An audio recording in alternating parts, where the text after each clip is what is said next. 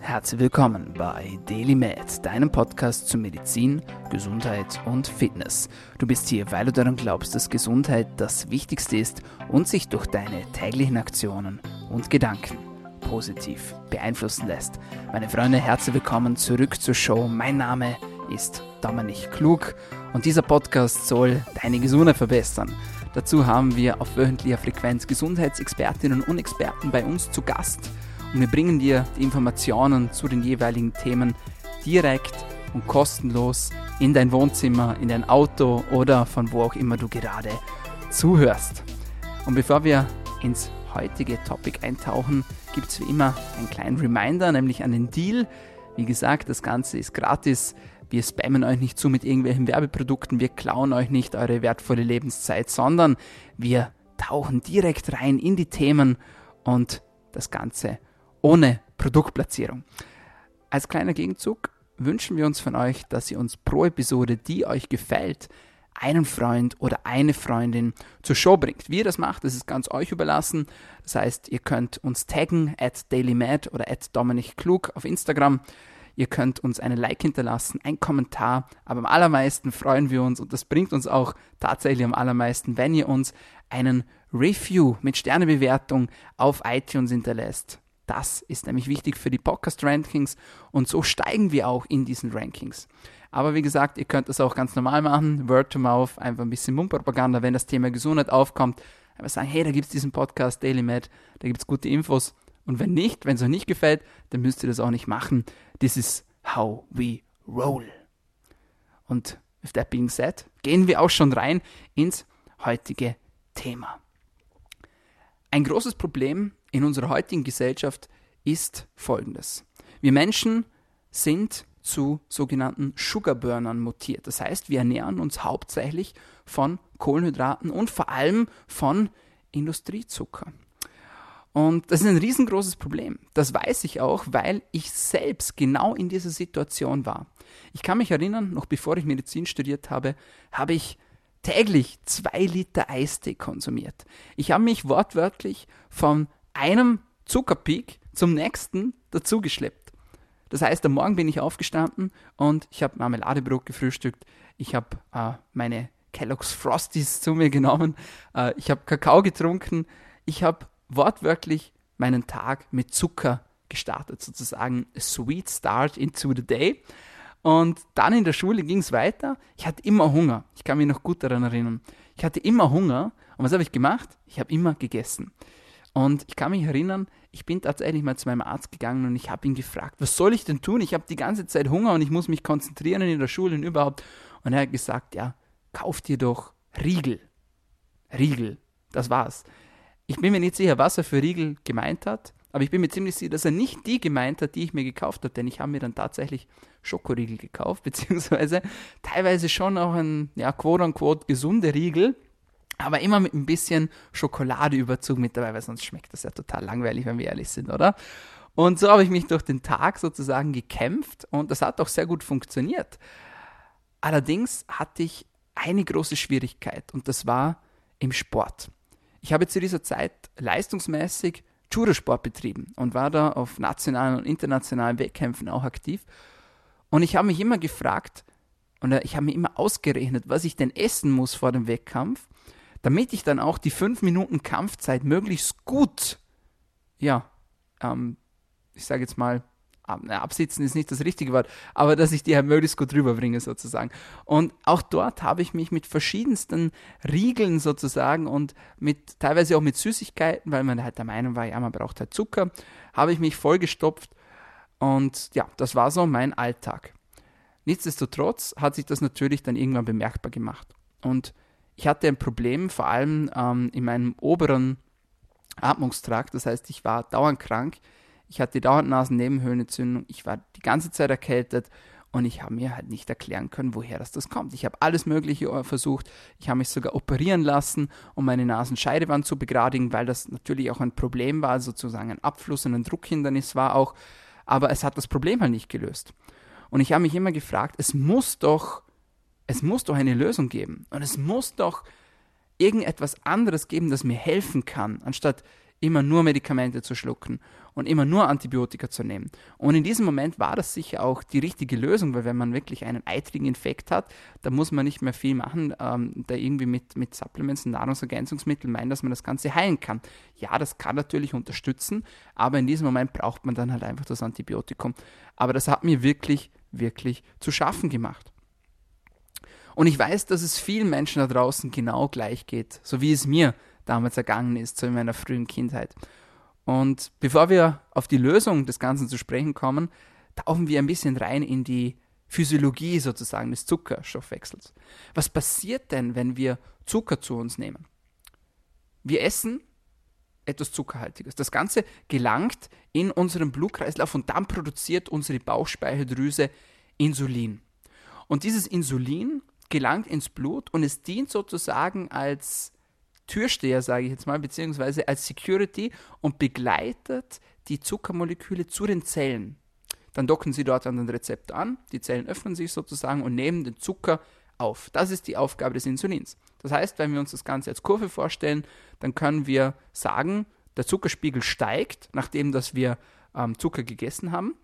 Danach kommt das Insulin und das Insulin bringt Zucker in die Zelle. Das heißt, der Blutzuckerspiegel sinkt wiederum. Jetzt haben wir aber ein kleines Problem. Und das Problem ist folgendes. Wir Menschen bzw. unser Organismus, unser Stoffwechsel tendiert dazu, überzukompensieren. Das heißt, wir produzieren nicht genauso viel Insulin, wie wir jetzt brauchen würden, damit wir sozusagen den Blutzuckerspiegel wieder in der Norm halten können, sondern wir produzieren ein bisschen zu viel davon. Das heißt, wir gehen von einem Peak des Blutzuckerspiegels nach unten, unten, unten und dann kommt die Baseline und das würde eigentlich schon rein, aber wir gehen ein bisschen unter die Baseline. Das heißt, wir kommen von einem Überzucker in einen Unterzuckerzustand. Und das ist das Problematische daran. Und darauf reagiert der Körper natürlich auch wieder. Wie reagiert er darauf? Er reagiert darauf mit einer Ausschüttung von unterschiedlichen Hormonen und Neurotransmittern, unter anderem das sogenannte Glucagon, das Glucagon ist dafür verantwortlich, dass der Blutzuckerspiegel wieder angehoben wird. Dazu verwendet es unterschiedliche Techniken, unter anderem auch den Abbau von Energiespeichern, um wieder Blutzucker in das Blut hineinzubringen. Dann gibt es das Cortisol. Das Cortisol, das kennen viele von uns. Das ist das sogenannte Stresshormon. Und auch das Cortisol wird aktiv und mobilisiert wieder unsere Speicher, damit wir wieder Zucker in unserem Blut bekommen. Und ein drittes Hormon, das aktiv wird, ist das sogenannte Adrenalin. Das Adrenalin, also wir haben drei Hormone, wir haben das Glucagon, wir haben das Cortisol und wir haben das Adrenalin, das dafür sorgt, wenn wir in einem Unterzuckerungszustand sind, dass wir wieder sozusagen in einen Normalzustand gelangen. So, und wir alle kennen es, wir haben länger nichts gegessen und wir gelangen in einen Unterzuckerungszustand. Wie auch immer das jetzt passiert. Und wir kennen das dann auch. Viele werden dann so ein bisschen, bisschen grumpy, bisschen gereizter, teilweise sogar vielleicht aggressiv. Und wir kennen das alle aus der Snickers-Werbung, oder? Was macht man dann? Dann isst man einen Schokoriegel, so wie ich das früher gemacht habe in meiner Kindheit. Dieser Begriff des, ja, sag ich mal, Gereiztseins hat sogar einen eigenen Terminus gefunden. Und wir nennen das Ganze Hangry. Hangry, sozusagen eine Mischung aus Angry und Hungry. Also wütend sein und hungrig sein. Keine gute Kombination, das haben sicher schon viele bemerkt und das kann wirklich mal Freundschaften kurzfristig zerstören oder Beziehungen auf die Probe stellen. Aber wie kann es denn eigentlich dazu kommen? Und die Lösung, die habe ich euch schon gegeben. Es kommt eben genau durch diese Hormone, die da ausgeschüttet werden, zu diesem Zustand. Denn diese Hormone sind Stresshormone, vor allem das Cortisol natürlich und das Adrenalin. Wann haben wir das früher gebraucht? Beispielsweise in der Steinzeit. Wir haben es dann gebraucht, wenn eine Gefahr eine Gefahr gedroht hat, wenn wir von irgendwas Gefährlichem davongerannt sind, dann brauchten wir diese Hormone, damit wir unsere Energiespeicher mobilisieren konnten, damit wir wieder Zucker in unserem Blut hatten, damit wir gegen den Säbelzahntiger kämpfen konnten. Genau dafür brauchten wir diese Hormone Glucagon, Cortisol und Adrenalin. Das heißt, es hat eigentlich in einem Überschuss nichts in unserem ganz normalen Stoffwechsel verloren. Ein bisschen davon gehört natürlich dazu, aber zu viel davon kann wirklich zu Problemen führen und zwar nicht nur für uns, sondern in dem Fall auch im Falle des Hangry Seins für unsere Mitmenschen, für unsere Freunde, für unsere Familie, für unsere Coworkers, für unsere Bekannte. Und das wollen wir natürlich nicht. Da gibt es auch sehr, sehr interessante Studien dazu. Und zwar hat man sich Paare angeschaut, verheiratete Paare, und man wollte herausfinden, was dieser Zustand des Hangry-Seins denn für Auswirkungen haben könnte auf die Beziehungen. Und dafür hat man den äh, Männern und Frauen sogenannte Voodoo-Dolls gegeben, das heißt so Puppen, und sie konnten dann mit, äh, mit Gegenständen in diese Puppen hineinstechen und sagen, wie aggressiv das sie denn gerade sind. Also anstatt dass sie die Aggression am Partner oder an der Partnerin sozusagen auslassen, haben sie es an diesen Dolls sozusagen ausgelassen. Und das Ergebnis der Studie war ganz klar und auch erschreckend, nämlich, desto niedriger der Blutzuckerlevel war, also je niedriger das der Blutzuckerspiegel war, desto wütender und aggressiver waren die Männer und Frauen gegenüber ihren Partnerinnen und Partner. Da gab es eine direkte Korrelation dazu. Und das war das Ergebnis der Studie. Das ist schon sehr, sehr beeindruckend, was alleine das Essen bzw. das Nichtessen oder die Unterversorgung mit Essen auswirken kann und ja, was es auch für Effekte haben kann auf unsere Beziehungen. Wenn man sich das Ganze auf einer Hirnebene anschaut, dann hat man herausgefunden, dass es in diesem Zustand des Hangry-Seins zu einer Überaktivität in der Amygdala kommt. Die Amygdala ist ein Teil unseres Gehirns, das vor allem für die Angst bzw. für die Furchtbekämpfung zuständig ist und auch für das Angstgedächtnis und für die Furchtspeicherung. Und genau dieses Areal im Gehirn wird im Status des Hangry Seins überaktiviert und hyperaktiviert. Das ist schon richtig, richtig interessant. Die Forscher wollten es noch genauer wissen und sie haben diesen Zustand der Aggressivität und den Bezug darauf auf den Nährstoffstatus genauer untersuchen wollen. Und sie haben einen hochinteressanten Ort für diese Studie gewählt. Sie sind nämlich in ein Gefängnis gegangen. Sie sind in ein Gefängnis gegangen und haben eine doppelblinde, randomisierte, kontrollierte Studie durchgeführt. Das ist eine sehr gute, sehr valide Studie. Und sie haben zwei Gruppen gemacht. Sie haben zwei Gruppen gemacht mit diesen Gefängnisinsassen. In der ersten Gruppe haben sie Männer und Frauen gehabt und sie haben ihnen ein Placebo gegeben. Also sozusagen einfach eine Kochsalzlösung oder eine Tablette, die aber so keine Wirkung hätte haben sollen. In der zweiten Gruppe haben sie den Insassinnen und Insassen ein Multivitaminpräparat gegeben und ein Präparat mit essentiellen Fettsäuren. Und zwar nur das und nichts anderes. Sie haben viereinhalb Monate die Insassen genau diese Supplements nehmen lassen und dann haben sie analysiert, wie sich das Verhalten der Insassen geändert hat. Das heißt, es gab keine zusätzlichen Verhaltenstherapien, es, gibt, es gab keine zusätzlichen Sitzungen mit Psychologen, es war rein genau Supplements und sonst nichts. Und das Ergebnis war beeindruckend. Sie haben nämlich herausgefunden, dass in der zweiten Gruppe, in der Gruppe von Insassen, die die Supplements genommen haben, die Gewaltepisoden um 37 Prozent abgenommen hatten. 37 Prozent, das ist eine unglaubliche Zahl. Während sich in der anderen Gruppe, der Gruppe mit dem Placebo, nichts verändert hatte. Sehr, sehr spannend. So spannend, dass es manche nicht glauben konnten. Und andere Forscher wollten das nochmal überprüfen. Und sie sind nochmal in ein Gefängnis hineingegangen und haben diesmal nur Männer überprüft und haben sich eine Gruppe von 200 Männern herausgesucht und haben ihnen ähm, ebenfalls wieder eine Kombinationspräparat aus verschiedenen Mineralien, Vitaminen und Omega-3-Fettsäuren gegeben. Das haben sie gemacht und sie haben wieder beobachtet, was sich denn verändern würde über einen Zeitraum. Und wieder haben sie ein ähnliches Ergebnis gefunden, nämlich mit 34% weniger Gewaltepisoden bei genau diesen Männern, die die Supplements genommen haben.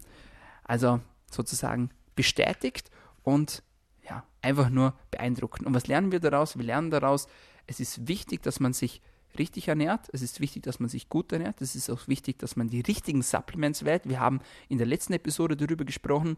Ähm, und was ist noch wichtig? Natürlich auch die Ernährung. Und wir lernen daraus auch, was die Ernährung für einen gigantischen Einfluss haben kann auf unseren Blutzuckerspiegel und auch auf unsere Beziehungen. Das ist nicht zu vernachlässigen. Und zu guter Letzt möchte ich euch jetzt noch eine Technik mitgeben, was man denn tun kann, um seinen Blutzuckerspiegel zu stabilisieren, beziehungsweise wie man ihn trainieren kann, damit wir nicht dauernd diesen Schwankungen unterliegen und in diese Auf und Ab und Ups und Downs gelangen, so wie das eben bei mir früher war. Und diese Technik haben wir schon besprochen und viele von euch kennen sie. Das ist die Technik des Intervallfastens. Intervallfasten ist eine hervorragende Technik, um den Blutzucker zu stabilisieren. Und man sieht bei Menschen, die Intervallfasten bereits nach zwölf Stunden erste positive Effekte. Das heißt, es ist ein Mythos, dass man mindestens 16 Stunden lang fasten muss, um die ersten positiven Effekte zu bekommen. Das stimmt nicht. Das hat man auch in wissenschaftlichen Studien bestätigt und herausgefunden. Das heißt, bereits nach zwölf Stunden kommt es zum Beispiel zu einer signifikanten Reduktion von verschiedenen Entzündungsparametern im Blut, zum Beispiel vom CRP-Wert und Homozysteinwert. Das CRP ist ein sogenannter Entzündungswert für den gesamten Organismus, also für systemische Inflammation, für systemische Entzündung. Das Homozystein ist ein sehr wertvoller Marker, wenn es darum geht, Herz-Kreislauf-Erkrankungen hervorzusagen und auch abzuschätzen, was für ein Risiko das dafür besteht. Und bereits nach zwölf Stunden können diese Marker in Menschen sinken, die Intervallfasten. Ein weiterer Effekt, auch den haben wir bereits besprochen, ist das Phänomen der Autophagie.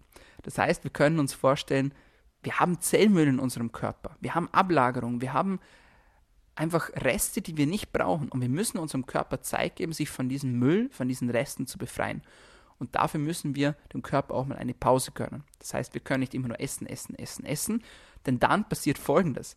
Die ganzen Nährstoffe, die gelangen schlussendlich in unsere Mitochondrien, die Kraftwerke unserer Zelle und die, die machen daraus Energie. Und wenn die dauernd arbeiten müssen, wenn die dauernd aktiv sind und wir ihnen keine Pausen gönnen, dann ist das wie in jeder Firma, in der man dauerhaft nur arbeitet, arbeitet, arbeitet, arbeitet, aber keine Pausen mehr macht. Das kann nicht funktionieren. Deswegen müssen wir unserem Körper Pausen geben. Und eine Möglichkeit ist eben das Intervallfasten. Und dann kommt es zu dieser Autophagie. Das heißt, der Zellmüll wird abtransportiert, die Zellreste werden eliminiert und wir haben wieder Platz sozusagen für Neues. Das geht sogar so weit, dass man vermutet, dass Intervallfasten eine gute Möglichkeit sein könnte, um diversen Krebserkrankungen vorzubeugen. Da sind wir noch in den Kinderschuhen, das ist noch zu früh, um da wirklich valide Aussagen zu treffen, aber die Tendenz ist auf jeden Fall sehr vielversprechend und das gefällt uns natürlich und vor allem auch mir als Gesundheitscoach sehr, sehr, sehr, sehr gut. Man hat das auch schon in Studien getestet, nämlich mit Mäusen. Man hat Mäuse in verschiedene Gruppen eingeteilt und ihnen unterschiedliche Anteile an Kohlenhydraten, Fetten und Proteinen gegeben. Und eine Gruppe, bei der hat man gar nicht darauf geachtet, auf die verschiedenen Anteile, sondern man hat eher darauf geachtet, wann man ihnen das Essen gibt. Das heißt, man hat ihnen nur in einem bestimmten Zeitfenster Essen gegeben. Und was man herausgefunden hat, war sehr interessant. Denn nur in der Gruppe von Mäusen, in denen man ein sogenanntes Time-Restricted Feeding gemacht hat. Das heißt, die Mäuse haben nur in einer gewissen Zeit das Essen bekommen. Nur in dieser hat man eine deutliche Verlängerung der Überlebensrate gesehen. Das ist schon sehr, sehr spannend. Das heißt, es könnte auch so mit Longevity und Langlebigkeit zusammenhängen. Wie gesagt, wir sind noch in den Kinderschuhen, aber die Studien sind sehr, sehr vielversprechend. In einer anderen Studie hat man bei Mäusen herausgefunden, die ebenfalls wieder dieses Time-Restricted Feeding gemacht haben, also wieder nur zu einer, in einer gewissen Zeitrahmen, in einem gewissen Zeitfenster die Nahrung bekommen haben, dass sie eine 33-prozentige Risikoreduktion hatten, an Lymphomen zu erkranken, also sozusagen am Lymphgefäßkrebs. Auch sehr, sehr, sehr, sehr spannend. Zwei Marker gebe ich euch noch mit und dann war es auch schon mit der heutigen Episode. Der erste Marker der auch ansteigen kann während des Intervallfastens, ist das sogenannte BDNF. BDNF, der sogenannte Brain Derived Neurotrophic Factor. Dieses BDNF ist sehr, sehr wichtig für unsere Hirnzellen, nämlich um sie gesund zu halten und auch um das Überleben von diesen Gehirnzellen gewährleisten zu können. Wenn der BDNF-Spiegel sinkt, sehen wir eine erhöhte Rate bei Menschen an Depressionen und Panikattacken. Und auch dieses BDNF kann steigen beim Intervallfasten. Dann gibt es noch das sogenannte HGH.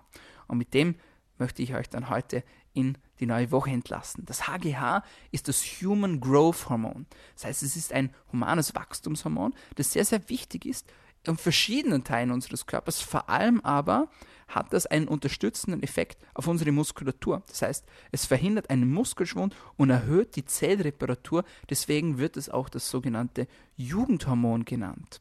Denn dadurch haben wir mehr Energie und wir können eine bessere Performance liefern. Sowohl mental, aber natürlich auch körperlich sozusagen. Also ihr seht schon viele, viele positiven Effekte dieses Intervallfasten. Es muss nicht immer ein 16-8-Setting sein. Bereits nach 12 Stunden treten die ersten positiven Effekte auf. Klar, desto länger das man es macht, umso besser. Wenn man es aber über einen Zeitrahmen von mehr als 20 Stunden macht, dann würde ich das Ganze nur in Absprache mit einem Gesundheitsexperten oder mit einer Gesundheitsexpertin machen, da man verschiedene Parameter überwachen muss und da auch vieles falsch machen kann. Wenn ihr da Interesse habt, dann gebt mir gerne Bescheid. Ich stehe halt sonst sehr, sehr gerne in verschiedenen 1 zu 1 Betreuungen zur Verfügung, egal ob es Schlafoptimierung, Ernährungsoptimierung ist oder eben in der Steigerung der Leistungsfähigkeit. Ich hoffe, ihr konntet heute wieder etwas Neues dazu lernen und ihr könnt euren Blutzuckerspiegel mit diesen Tricks stabil halten und etwas Gutes für eure Freundschaften und für eure Partnerschaften tun. Meine Lieben, das war's von uns für heute bei DailyMed, deinem Podcast zu Medizin, Gesundheit und Fitness. Wenn es dir gefallen hat, dann bitte vergesst den Deal nicht, einen Freund oder eine Freundin pro Episode. Und wenn es dir besonders gut gefallen hat, dann folg uns doch auf Instagram at Klug oder auf unseren Podcast-Kanälen. Wir sind auf Soundcloud, auf Spotify und auf iTunes zu finden. Und dann sage ich auch schon vielen Dank fürs Zuhören und bis zum nächsten Mal. Bleibt gesund.